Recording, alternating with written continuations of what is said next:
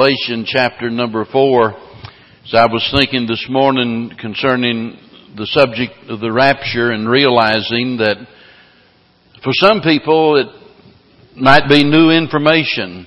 You know, those of us that have been saved for many years, sometimes I think maybe we forget at what stage of spiritual development or knowledge that some people are at and you know, as a, as a preacher, you, you want to strive to make things as clear as possible, and regardless of how hard you try, there's always the possibility that there's going to be a miscommunication, and uh, sometimes we preachers don't make ourselves clear, and sometimes people just don't really listen like they should and consequently they don't understand. It kind of reminds me of a story I read the other day about the uh, the teacher was lecturing on the population uh, problem in in India and was talking about said uh, every every ten seconds a woman gives birth to a baby. And uh, one uh, kid stood up and said, "We need to find that woman and stop her." And so,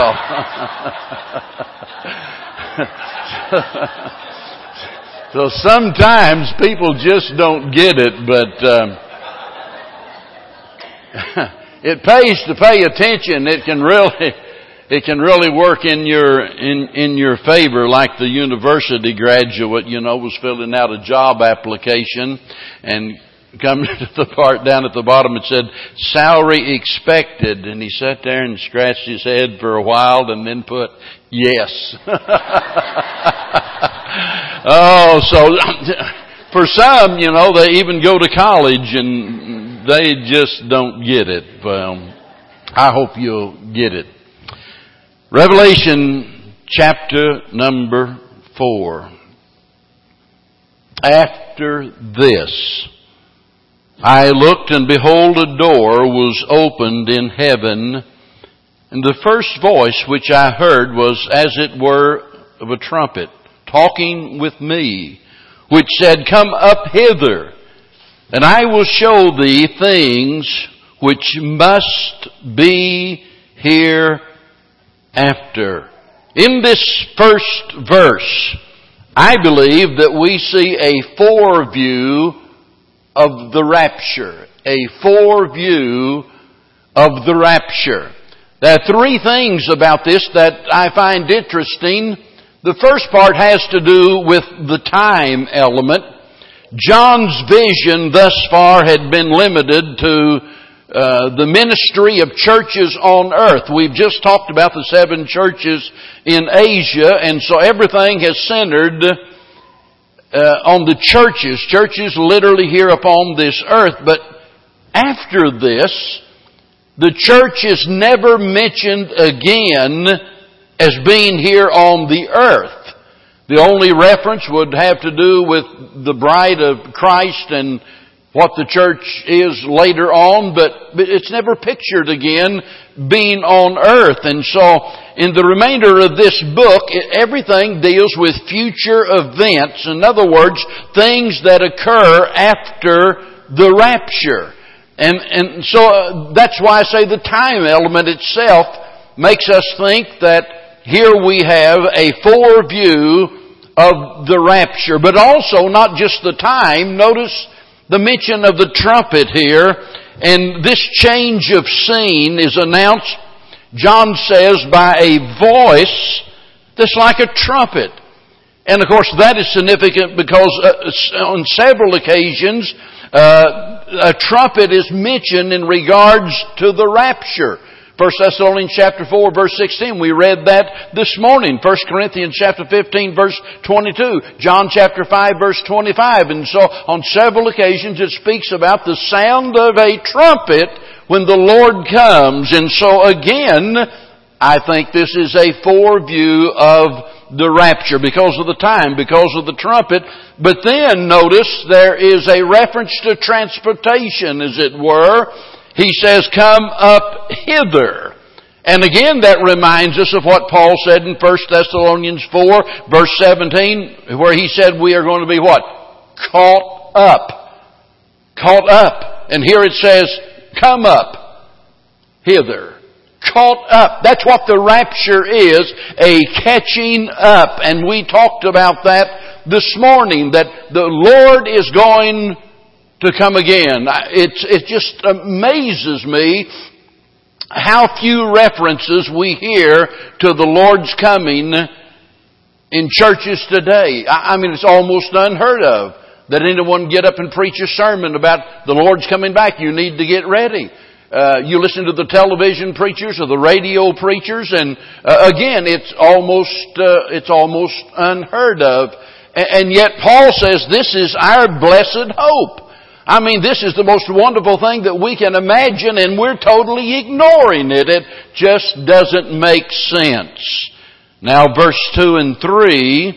Now our attention is turned to the figure on the throne he moves from the foreview of the rapture to the figure on the throne. And immediately, immediately, notice that's important, immediately, I was in the Spirit, and behold, a throne was set in heaven, and one sat on the throne, and he that sat was to look upon like a jasper and a sardine stone, and there was a rainbow round about the throne in sight like unto an emerald. Now, this announcement, notice when it was made, it says, and immediately John is transported from earth to heaven.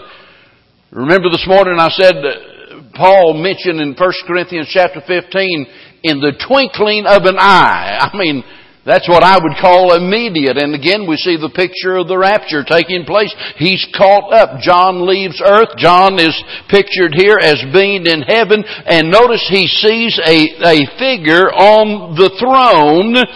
And notice this figure is not described by, by name, uh, or by shape, or by form he's just mentioned as being like jasper and the sardine stone in coloration. Here's the interesting thing about that. You go back to the Old Testament and you see that the twelve tribes of, Chis- uh, of Israel were represented, each tribe, by a particular stone. And of course the high priest had these stones on his, on, on his garment and each one representing one of the tribes. The jasper represented Reuben, that was the first tribe, and the sardine stone represented Benjamin, that was the last. You have the first and you have the last. Well, you've heard that before, amen. He is the first and the last. And then he says around, around the throne there's a rainbow typical of God's mercy. A rainbow, notice with an emerald hue. This is speaking about God's everlasting covenant of mercy with Noah. And so, there's no doubt about who is sitting on that throne. It's interesting, he says that there, there was, there was one that sat on the throne. One that sat on the throne. There's only room for one, and that's God Himself. He is on the throne, and then verse 4, our attention moves from the throne to four and twenty elders. And round about the throne were four and twenty seats, and upon the seats I saw four and twenty elders sitting, clothed in white raiment, and they had on their heads crowns of gold. Now, again, the identity of these elders is not revealed. He doesn't give us any names or any such thing, but again, we know that uh, whenever we think back to the children of Israel, for example, that there were the the the, the twelve uh, uh, patriarchs uh, there in the Old Testament, and we come to the New Testament, and we have the number of the twelve apostles, and so you put those two together, and you come with the number of twenty-four. Now I'd be lying if I stood here and I told you I know exactly what everything means in the Bible because I don't. And I certainly don't know what everything represents when we come to the book of Revelation. There are some mysteries that God doesn't even try to reveal. And John doesn't try to, you know, to reveal. He just, he just tells us what he saw. He doesn't try to interpret it. But it's interesting and some have suggested that that although Israel had thousands of priests, all of those priests were divided up into 24 different groups. In other words, there were 24 separate orders of priests. So whether there was a thousand priests or 1500 priests, all of them were divided up into 24 separate orders. Those 24, when assembled, represented the entire priesthood. So I see in this a picture of these elders representing all believers just as, just as all of the priests were represented by the assembly of those 24 heads of each order, even so, when we picture these 24 elders, it's like John saying, you know, I see a picture of all of God's people assembled around the throne. I, I think that's what the, what he's getting at. I think that's what's being represented here. And, and then notice he says they're clothed in white.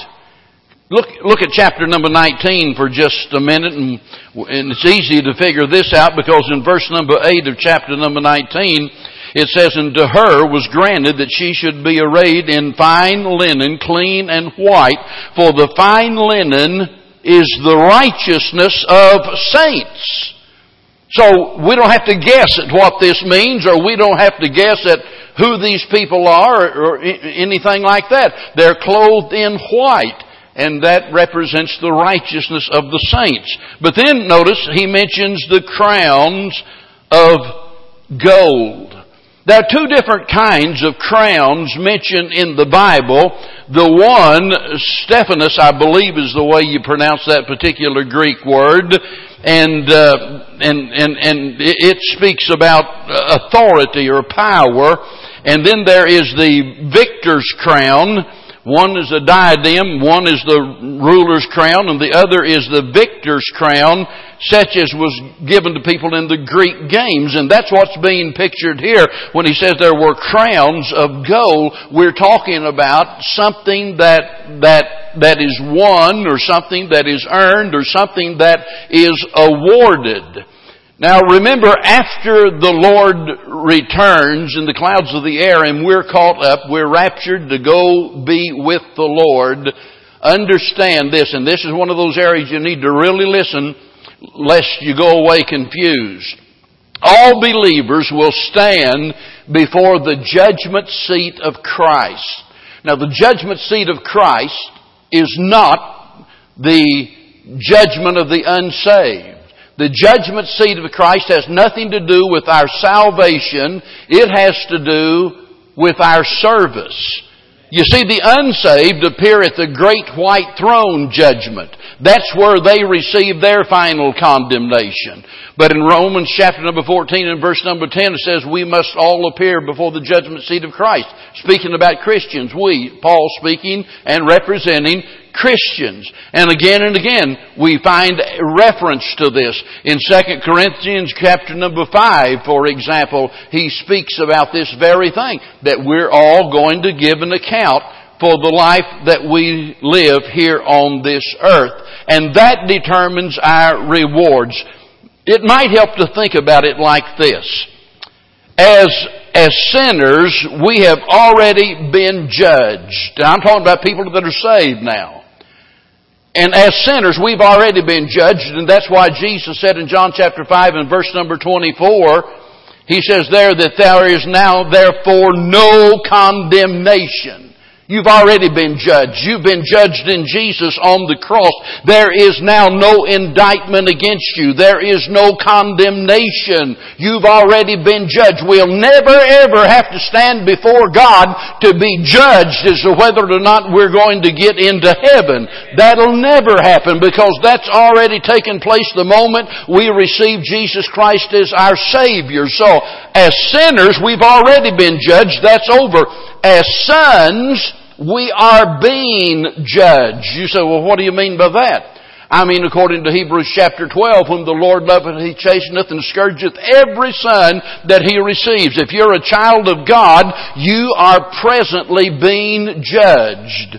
In other words, that whenever we sin against God, when we refuse to repent of our sins and God warns us and what have you, and finally it reaches the place that God has no alternative, having our best interest at heart, He chastises His children. In fact, the Bible says, if you be without chastisement, you are bastards and not sons. In other words, you're illegitimate. You're not truly a child of God. If you can live out of the will of God and be at peace with yourself and not be chastised by God, that is proof that you've never been saved.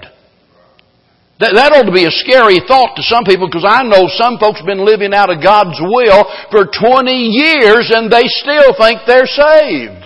And it's a scary thought when you get right down to it. We are presently being judged as the sons of God.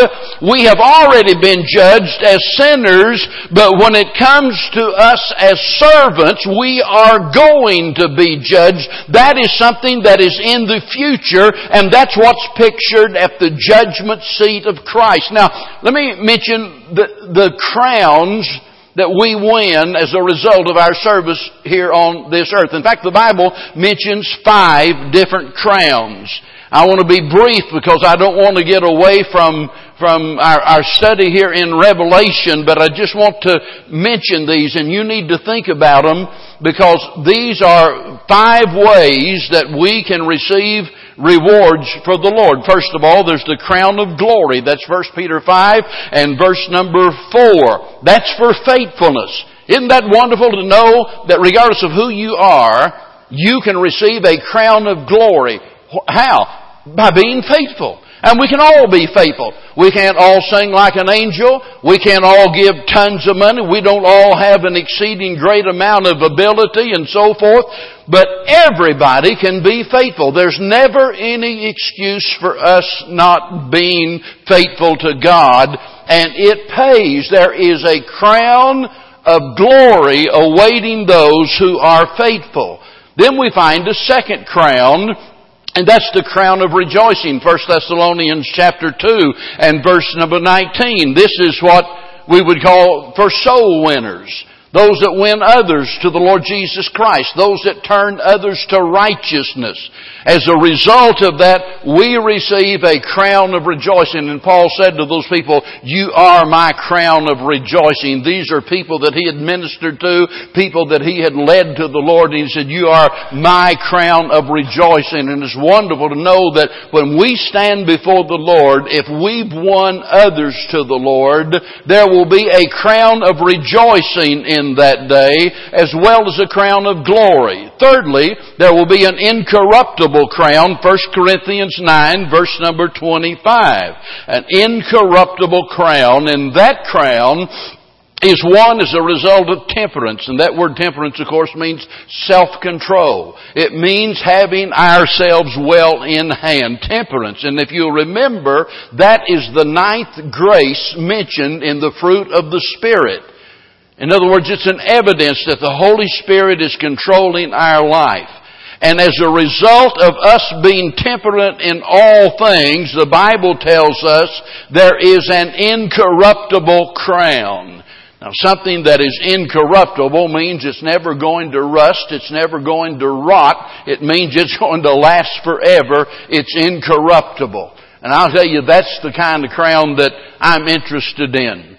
I remember several years ago and for a long time, every time that we would move, I made, had to make sure that I, you know, I got my baseball trophies, my softball trophies, and a few bowling trophies. I don't know how I got them, but I ended up with a few bowling trophies. And so every time we'd move, I'd move all of those trophies and find a place and set them up. Well, after a move or two, we would move and I would leave them boxed up. I, I, well, somewhere along the way, I ceased to have any interest in those things and we just left them somewhere. Why? Because they don't, they don't mean anything to me anymore. I mean, a few of them had been broken and some of them had tarnished and they meant nothing to me anymore. But when we think about the crowns that we win as a result of serving the Lord, I'll tell you this is an incorruptible crown. Then in James chapter 1 and verse number 12, it speaks about a crown of life. And this, this crown of life is for martyrs. For martyrs, those that literally lay their life on the line, there is a crown of life. I, you know, I can't help but think about John the Baptist, and a lot of folks think, well, you know, it'd been wonderful if he hadn't died prematurely. Well, let me tell you something. He didn't die prematurely. He died right on time, exactly when he was supposed to, and you better believe that God did not in any way shortchange him by not allowing him to, to live out his three score and ten. God knows what He's doing, and there is a crown of life for those that are willing to lay down their life. And then in 2 Timothy chapter 4 and verse number 8, there is the mention of a crown of righteousness. And would you believe it, this crown has to do with those that are expecting the Lord's return. That's exactly what we've been talking about this morning and again tonight, talking about the Lord coming back and looking for the Lord to return. And most people are not looking for Him to return. In fact, most people don't even believe that He really is.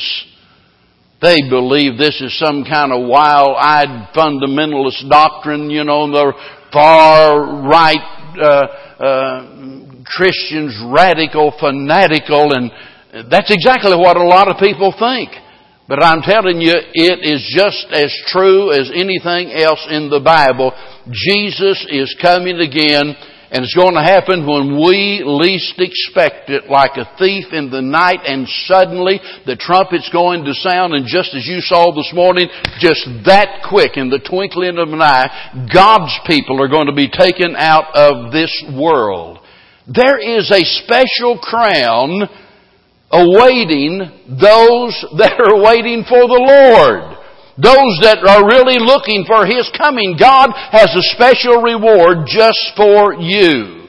Now here's what we need to remember as we think about these five crowns.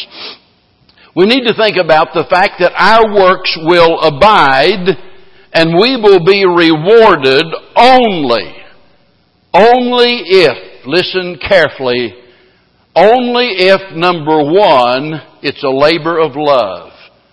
If what we do for the Lord is not a labor of love, we are not going to be rewarded for it. 1 John chapter 4 verse 7 and 8.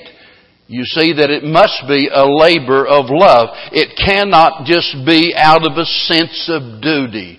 And how many times do we do what, well, we know we're supposed to do, but we just do it because, well, it'd be embarrassing if I quit attending church. Brother Stone or Brother Preston probably be on my door and I don't want to deal with that. I, you know, make mom and dad angry and so you do the right thing, but you don't do it out of a sense of love. No reward. It must be a labor of love. Secondly, it must be done to exalt Christ. Matthew 6 and verse 2. It must be done to exalt the Lord Jesus Christ. If you're doing it in order to attract attention to yourself, by the way, you might be amazed at how much stuff goes on in churches for the sole purpose of drawing attention to oneself. It, it, it, happens, it, it, happens, I guess, just about everywhere. Because why? Well, we're still dealing with the flesh, you see. And I've known people and you've known people that, that for them that's what it was all about, making a name for themselves. And there are pastors that just live for the day that, you know, that they can get their church in the top ten largest churches in America. Boy, I quit worrying about that a long, long time ago, and I'm, I'm glad that I don't have to, I'm glad I don't have to measure up to that standard in order to receive a reward for my work in the Lord. All I have to do is number one, make sure it's a labor of love, and number two, make sure I do it for the sole purpose of exalting the Lord Jesus Christ. Then I must do it willfully, not by compulsion. Somebody could take a 12 gauge shotgun and put it to the nape of your neck and, you know, force you to attend church. But there's no reward in that. You have to do it willingly. Number four, it must be done faithfully. 1 Corinthians 4, 2, Moreover, brethren, it's required in stirts that a man be found, what? Faithful. We've got to be faithful in what we do. You see, it's not just what you do occasionally. You see, I guess we could say every church member occasionally does something really, really good. But we're going to be rewarded for what we do faithfully. And so it's important as we think about those five crowns, and we ought to be concerned about that, that we make sure that it is a labor of love done to exalt the Lord Jesus Christ and that we do it willingly and faithfully for the purpose of exalting Him. Now look at verse number five. And he says, And out of the throne proceeded lightnings and thunderings and voices, and there were seven lamps of fire burning before the throne, which are the seven spirits of God. Here's another one of those verses that might be just a little bit confusing. The fire part is not so confusing because we can, you know, we can go back to what the Bible teaches in several different places about fire, speaking of the judicial character of God. In other words, it's a sign of, of judgment. But there we see he talks about the seven spirits of God. Well, the number seven, of course, means completeness or, or perfection. When we talk about the Holy Spirit, we're talking about a person who is invisible. You, you can't reach out and, and touch him. And, and we're talking, by the way, we're talking about just one Holy Spirit, but he talks about seven spirits.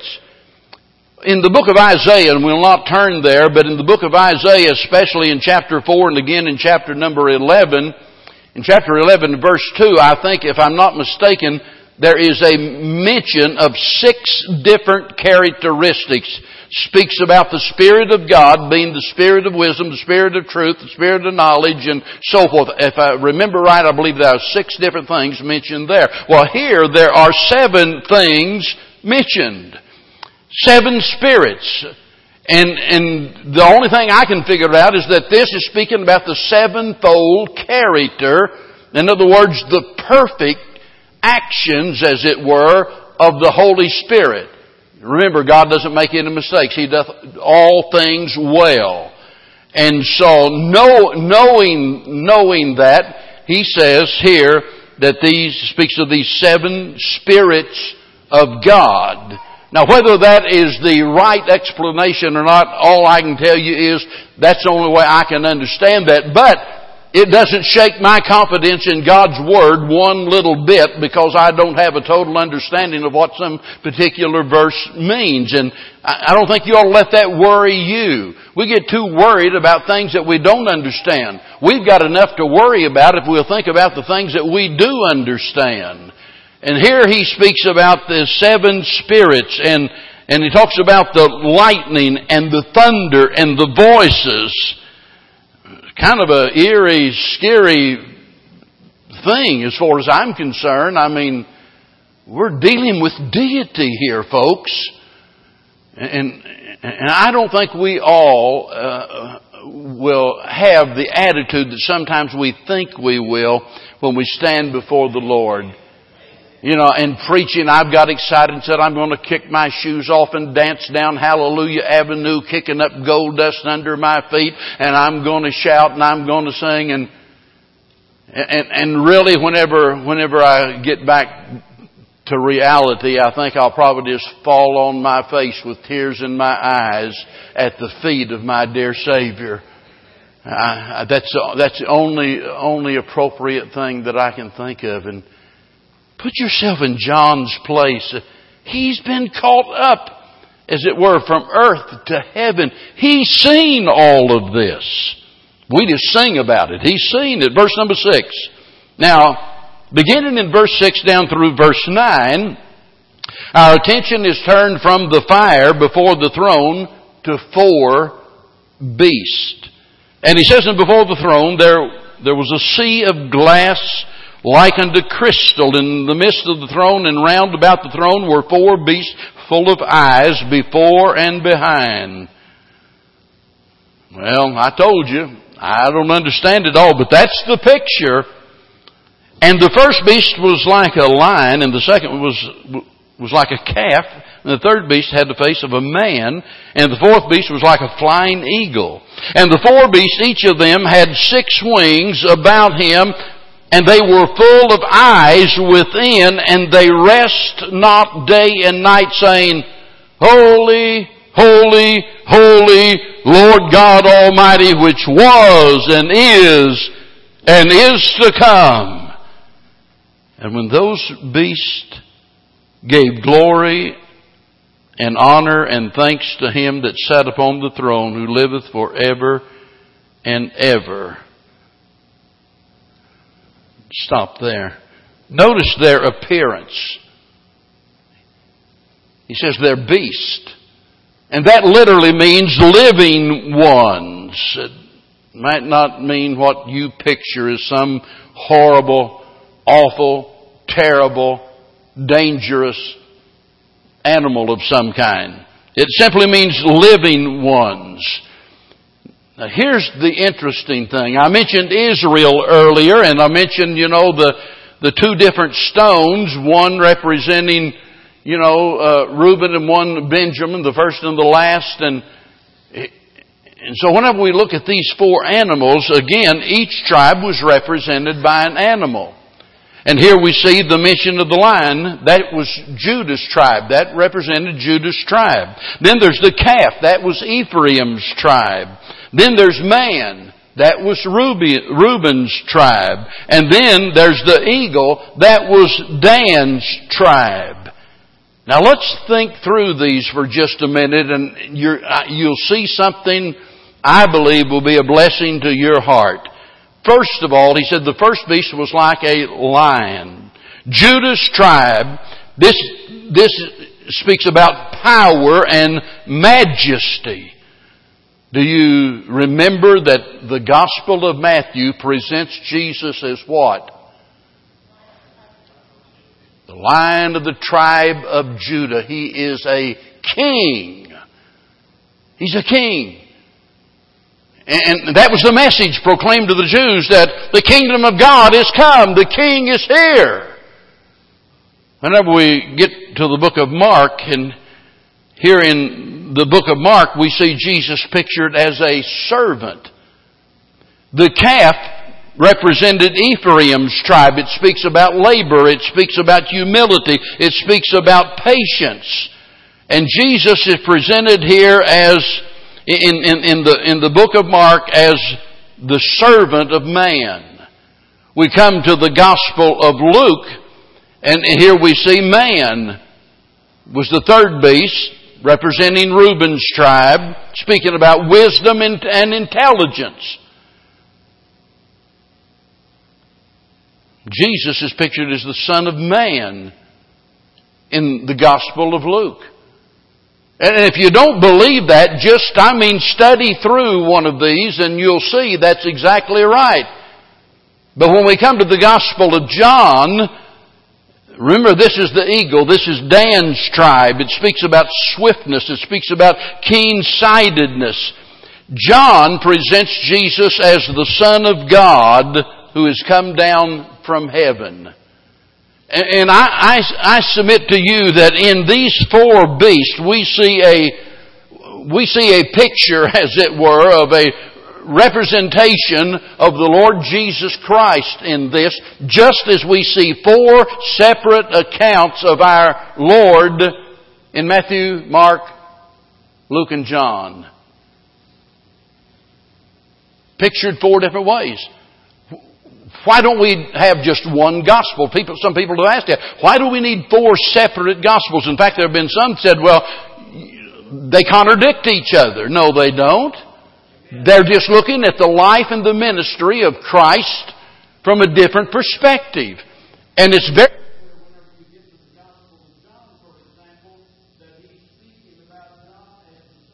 God who is come down from heaven. Matthew what? As the king. He's the King of Jews. He's the servant. Whenever you go to Mark and you get to Luke, he is the Son of Man. Now, look at verse number 8. That is their appearance.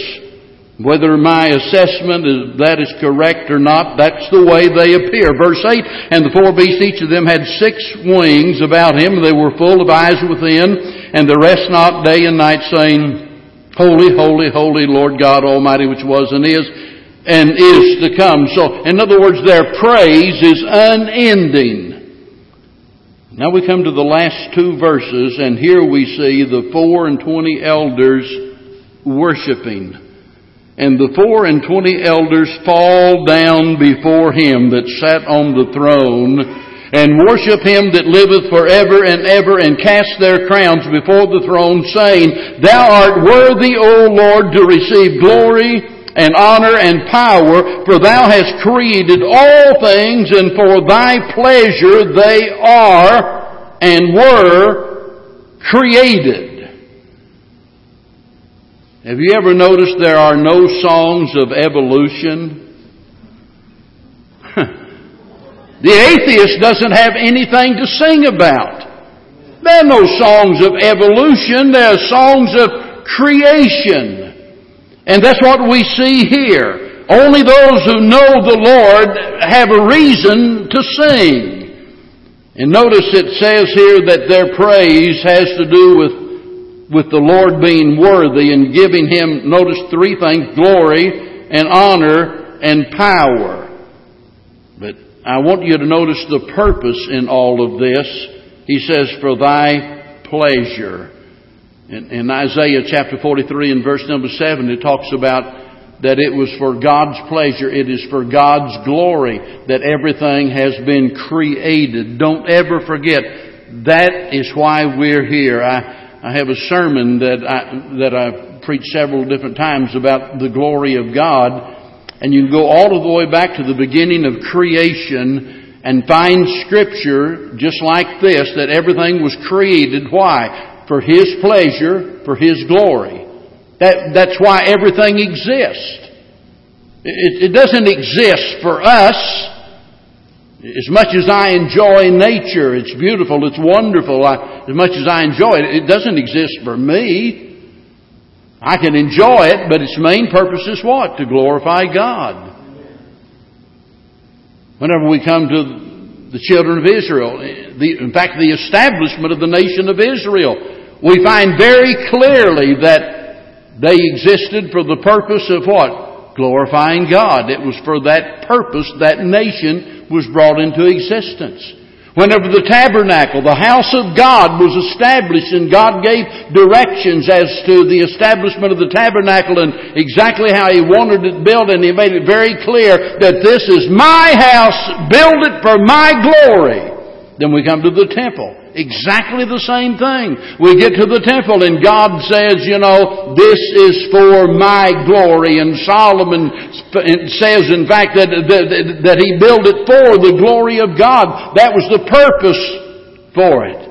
We come to the New Testament and in the New Testament, we see in Ephesians chapter number three, unto him be glory in the church. That's the reason the church exists. We're not here just so we can fellowship with one another. We're not here for selfish reasons. We exist for the purpose of glorifying God. You say, well, how do you do that? We glorify God through obedience to His Word with the right attitude, a labor of love, what we do willingly, what we do to exalt the Lord Jesus Christ. That's why this church exists. That is our, that is our statement of purpose. Our purpose on this earth is to glorify God. The same thing is true in regards to our salvation. Three times in Ephesians chapter number one, as Paul is making reference to us being redeemed, he says in each instance that it is unto the praise of His glory. Why did God save you? Well, you said because he loved me so much he didn't want me to die and go to hell and he wanted me to go to heaven. Well, uh, those are things God wanted for you, but that's not the primary reason God saved any of us. He saved us unto the praise of His glory. This is what we need to keep in mind every minute of every day that our reason for being is to glorify God in everything we do. That's true here on earth, and that will be true as we see here in our study tonight throughout all of eternity.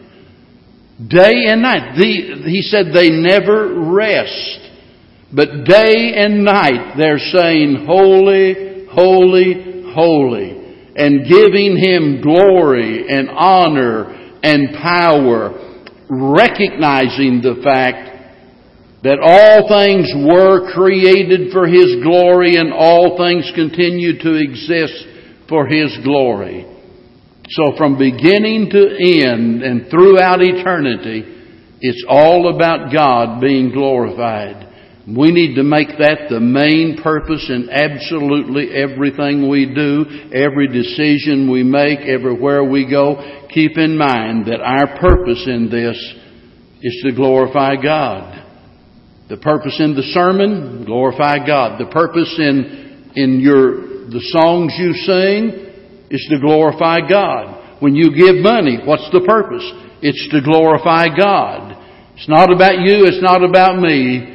It's all about Him, glorifying Him, and it's going to be that way forever. Let's stand together.